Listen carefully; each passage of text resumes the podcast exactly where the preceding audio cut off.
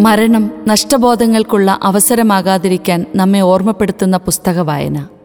ക്ഷമിക്കാനും സ്നേഹിക്കാനും സന്തോഷിക്കാനും ജീവിതം ആസ്വദിക്കുവാനുമുള്ള സമയം ഇതാണ് ഇന്നാണ്. ബുക്ക് ഷെൽഫിൽ അനിതാ ബാബുവിന്റെ അതിമനോഹരമായ പുസ്തക പരിചയം top five regrets of the dying life or something like it എന്നൊരു അമേരിക്കൻ സിനിമയുണ്ട്.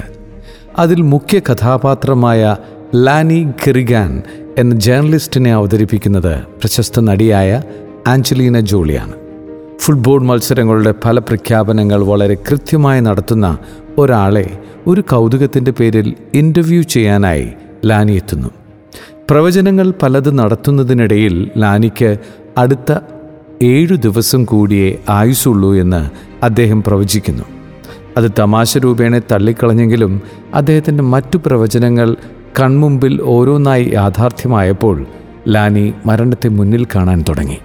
ആദ്യം ഭയന്നെങ്കിലും പിന്നീട് അതവൾക്ക് സ്വന്തം ജീവിതത്തെ വിലയിരുത്താനുള്ള അവസരമായി മാറി.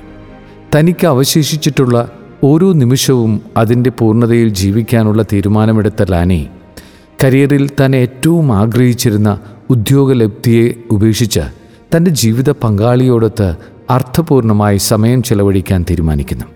അന്നുവരെ അവൾ വില പിടിച്ചതായി കരുതിയിരുന്നതിനെല്ലാം മൂല്യം നഷ്ടപ്പെട്ടു. ഉലച്ചിലുകൾ തട്ടിയ ബന്ധങ്ങൾ നേരെയാക്കാനും ചുറ്റുമുള്ള മനോഹാരിതകൾ ആസ്വദിക്കാനും ജീവിതം കൂടുതൽ അർത്ഥപൂർണമാക്കാനും തനിക്ക് ശേഷിച്ച ചുരുങ്ങിയ സമയം അവൾ ഉപയോഗിക്കുന്നു. മരണം കൺമുൻപിൽ വന്നു നിൽക്കുമ്പോൾ മനുഷ്യർ സ്വന്തം ജീവിതം എത്ര അടുക്കും ചിട്ടയും ഉള്ളതാക്കാൻ ശ്രദ്ധിക്കുന്നു എന്നുള്ളതിന് മനോഹരമായ ഉദാഹരണമാണ് ഈ ചിത്രം. ഞാൻ നന്നായി പൊരുതി. എന്റെ ഓട്ടം പൂർത്തിയാക്കി. വിശ്വാസം കാത്തു. എനിക്കായി നീതിയുടെ കിരീടം ഒരുക്കിയിരിക്കുന്നു എന്ന ആത്മസംതൃപ്തിയോടെ തിരികെ പോകാൻ സാധിക്കുന്നവർ നമ്മളിൽ എത്ര പേരുണ്ട്? പ്രസാദാത്മകമായ ഒരുക്കത്തോടെ മരണത്തെ പുലുകിയ പല വിശുദ്ധരെക്കുറിച്ചും നമുക്കറിവുണ്ട്. എന്നാൽ പൊയ്പോയ അവസരങ്ങളെക്കുറിച്ചും പ്രകടിപ്പിക്കാത്ത സ്നേഹത്തെക്കുറിച്ചും അറ്റുപോയ ബന്ധങ്ങളെക്കുറിച്ചും ചെയ്യാൻ പറ്റുമായിരുന്ന നന്മകളെക്കുറിച്ചുമുള്ള ഖേദത്തോടെയാണ് നമ്മിലേറെ പേരും മരണത്തെ സമീപിക്കുക എന്നത് ഒരു അപ്രിയ സത്യമാണ്. മരണാസന്നരായവരുടെ ഏറ്റവും വലിയ നഷ്ടബോധം എന്തിനെക്കുറിച്ചൊക്കെ എന്നറിയാമോ? The top five regrets of the dying a life transformed by the dearly departed എന്ന പുസ്തകം ഇക്കാര്യത്തിൽ വലിയൊരു ഐ ഓപ്പണറാണ്.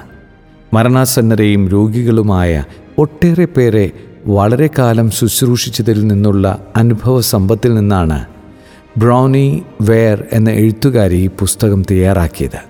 രണ്ടായിരത്തി ഒമ്പതിൽ ബ്രൗണി എഴുതിയ റിഗ്രറ്റ്സ് ഓഫ് ദ ഡൈയിങ് എന്ന ബ്ലോഗ് പോസ്റ്റ് വൈറലായതോടെയാണ് അത് പുസ്തകമാക്കാൻ തീരുമാനിച്ചത്. പുസ്തകം അതിപ്രശസ്തമാവുകയും മുപ്പത്തിയൊന്ന് ഭാഷകളിലേക്ക് മൊഴിമാറ്റം ചെയ്യപ്പെടുകയും ചെയ്തു.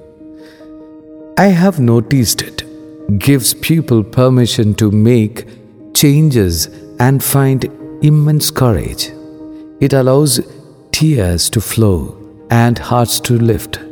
It supports forgiveness and teaches kindness. It also reinforces just how sacred and precious life is. സ്വന്തം പുസ്തകം വായനക്കാരിൽ ഉണ്ടാക്കുന്ന സ്വാധീനത്തെക്കുറിച്ചുള്ള ബ്രോണിയുടെ വാക്കുകളാണിത് അനുഭവം ഗുരുവാണ്. എന്നാൽ മറ്റുള്ളവരുടെ അനുഭവത്തിൽ നിന്ന് പാഠങ്ങൾ പഠിക്കുന്നതാണ് കൂടുതൽ വിവേകം. ബ്രൗണിയുടെ പുസ്തകത്തിലൂടെ നമുക്ക് മുൻപിൽ എത്തുന്ന ആളുകളുടെ നഷ്ടബോധങ്ങൾ നമ്മുടെ ജീവിതത്തെ വിലയിരുത്താൻ തീർച്ചയായും നമ്മെ സഹായിക്കും. സർവൈവേഴ്സ് ഗിൽറ്റ് എന്ന അവസ്ഥയെക്കുറിച്ചും ഒരുപക്ഷെ നിങ്ങളെല്ലാം കേട്ടിട്ടുണ്ടാവും.